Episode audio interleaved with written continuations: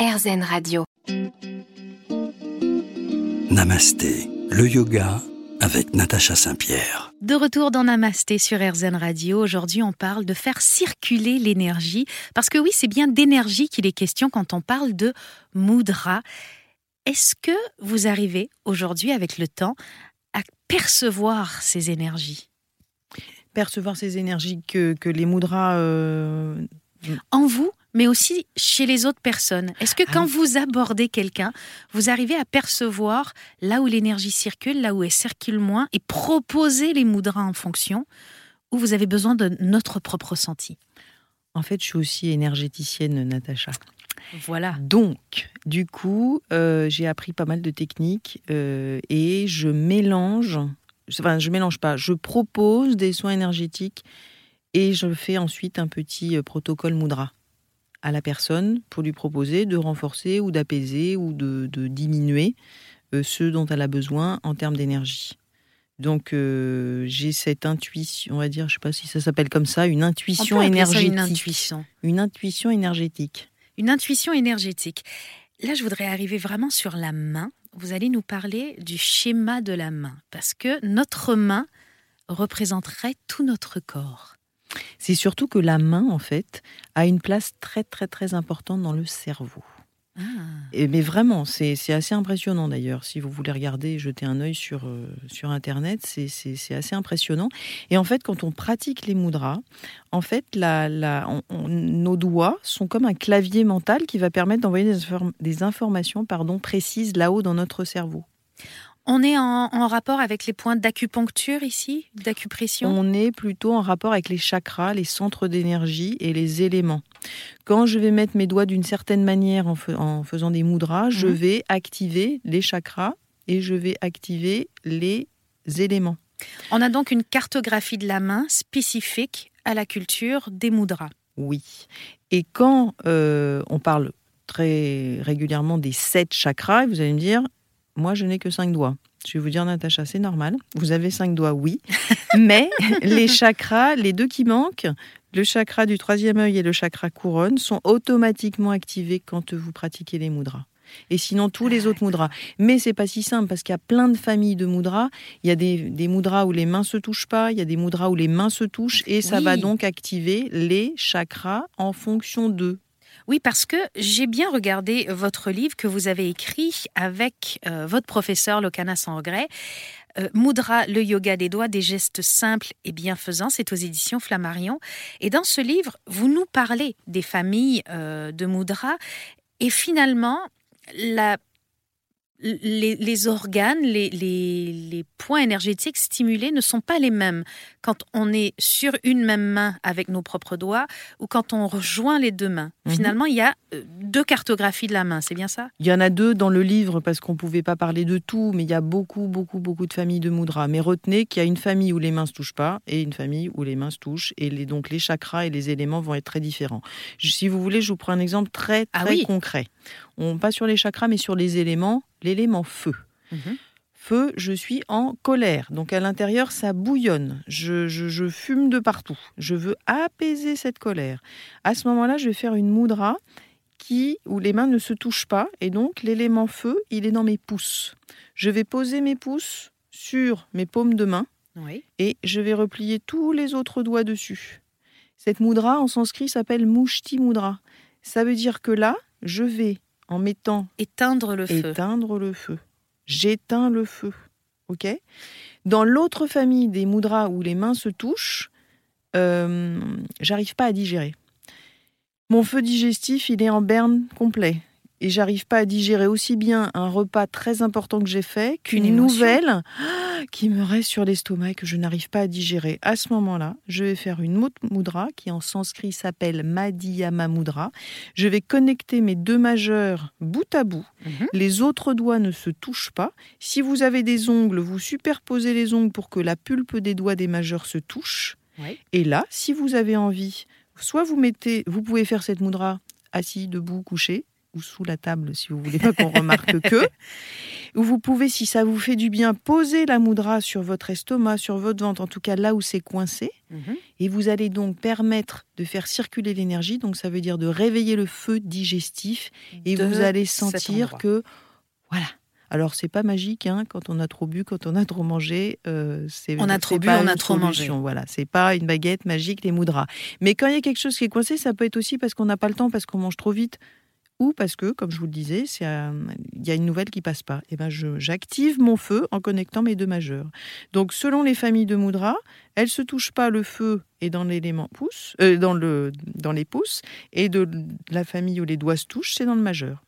Mais tout ça, on n'a pas forcément besoin de le savoir. C'est si on a envie de s'y intéresser. Ce qui compte, et je vous le redis et je vous le re- re- re- redis, c'est de sentir qu'il se passe quelque chose. C'est-à-dire que quand je mets mes pouces dans mes mains et que j'étais en colère, je sens Ça que va mieux. Ça va mieux là. Restez avec nous, on revient tout de suite avec plein d'autres secrets amenés par notre invitée Juliette Dumas aujourd'hui sur RZN Radio.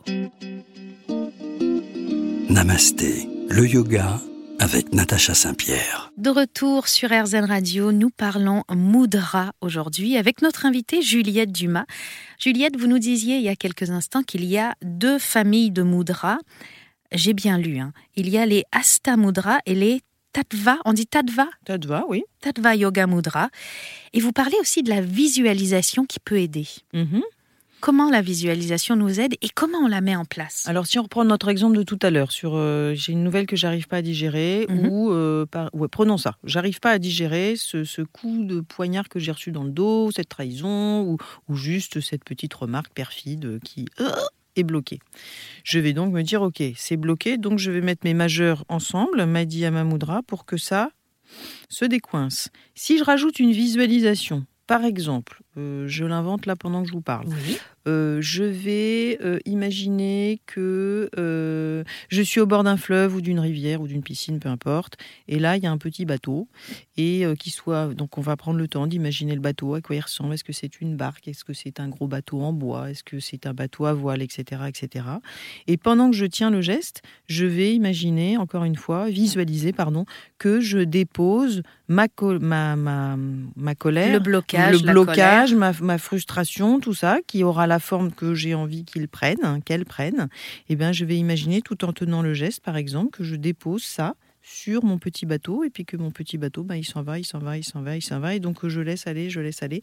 C'est un exemple de visualisation, il peut y en avoir tellement, tellement, tellement d'autres. Finalement, ce n'est pas la situation en elle-même qu'on visualise, mais euh, quelque chose de plus onérique qui va nous permettre de laisser aller aussi mentalement cette émotion. Voilà. Après, euh, si je suis fatiguée, par exemple, je vais faire une moudra pour me redonner de l'énergie.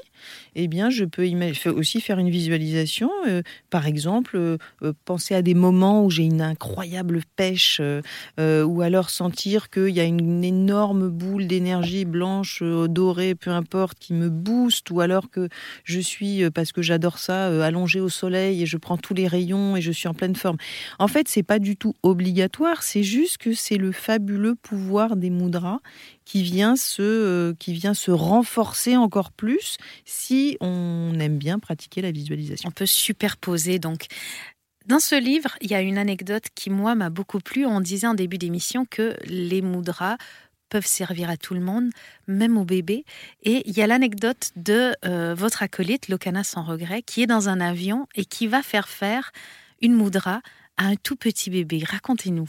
Et surtout que moi je la fais souvent en fait parce que vous savez quand il y a, on est dans un train ou dans un avion et que euh, les enfants commencent à hurler et puis du coup euh, les parents n'arrivent plus à gérer parce qu'eux-mêmes sont hyper fatigués donc tout ça prend des proportions incroyables. Ça peut être aussi dans un square.